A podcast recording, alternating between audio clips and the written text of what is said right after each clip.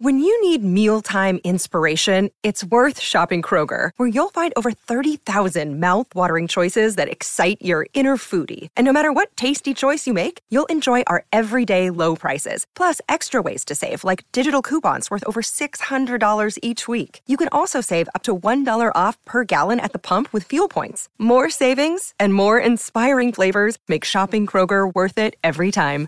Kroger, fresh for everyone. Fuel restrictions apply. Another day is here, and you're ready for it. What to wear? Check. Breakfast, lunch, and dinner? Check. Planning for what's next and how to save for it? That's where Bank of America can help. For your financial to-dos, Bank of America has experts ready to help get you closer to your goals. Get started at one of our local financial centers or 24-7 in our mobile banking app. Find a location near you at bankofamerica.com slash talk to us. What would you like the power to do? Mobile banking requires downloading the app and is only available for select devices. Message and data rates may apply. Bank of America and a member FDIC. This is Optimal Living Daily, episode 2193. Happiness is a choice by Ira Israel of iraisrael.com. And I'm Justin Malik, your personal narrator, the guy reading you blogs every single day of the year.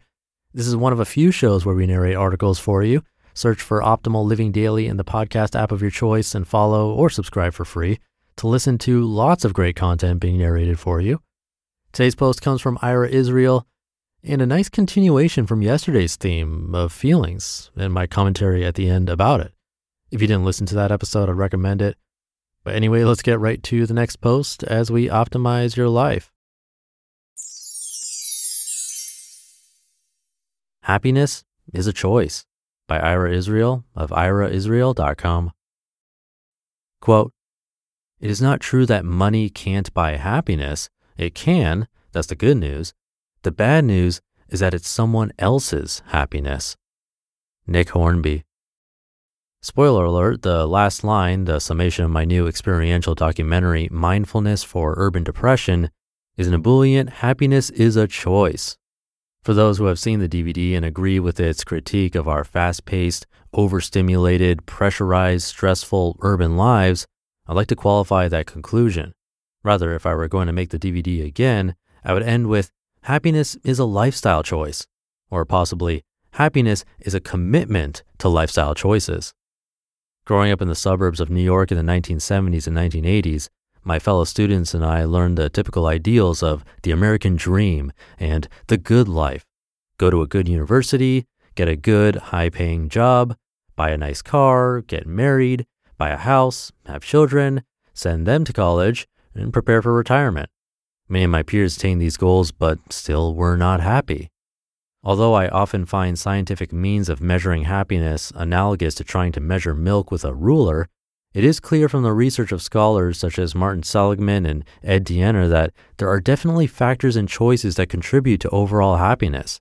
For example, when one's income rises from survival mode of 5,000 to 50,000, happiness increases exponentially.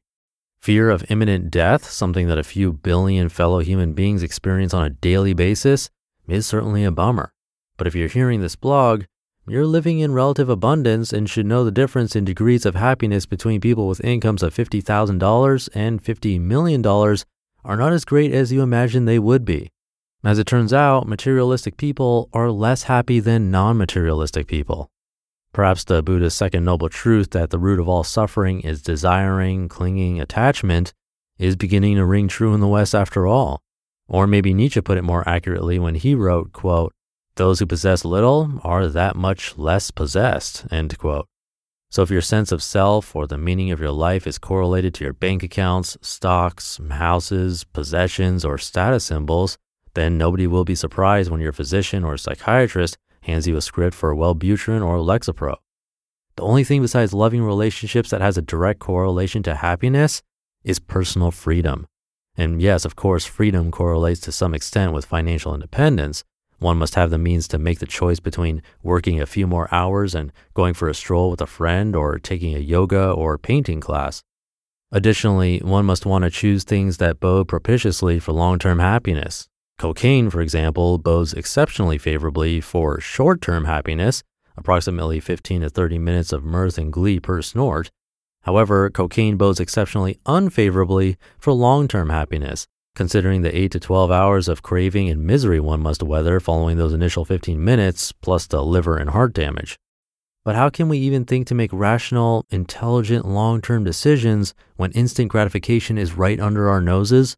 Particularly when we are living at hyperspeed and instant gratification still takes so long? Again, this is why I strongly advocate mindfulness meditation to my patients because it helps cultivate equanimity and non reactivity so that we can make intelligent, rational, long term decisions. Most of our instantaneous reactions lead towards short term, often mind numbing gratification.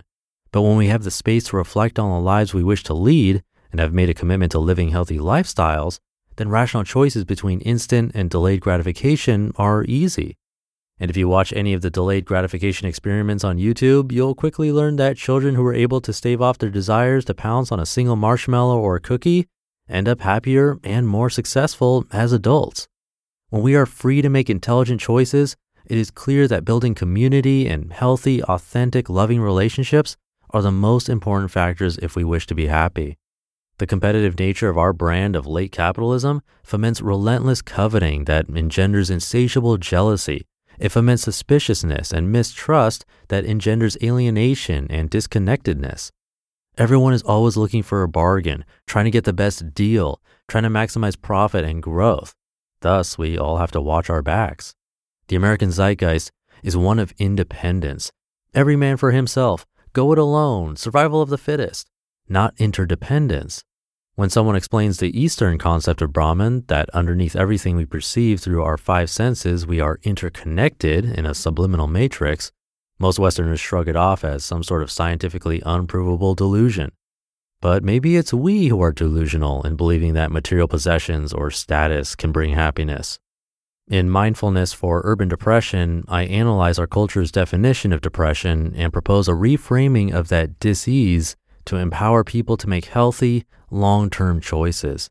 Because I am yet to hear a patient say, I feel loved, respected, and appreciated by my family and friends, and I feel lovable and loving, and I'm depressed. So for me, happiness is a lifestyle choice.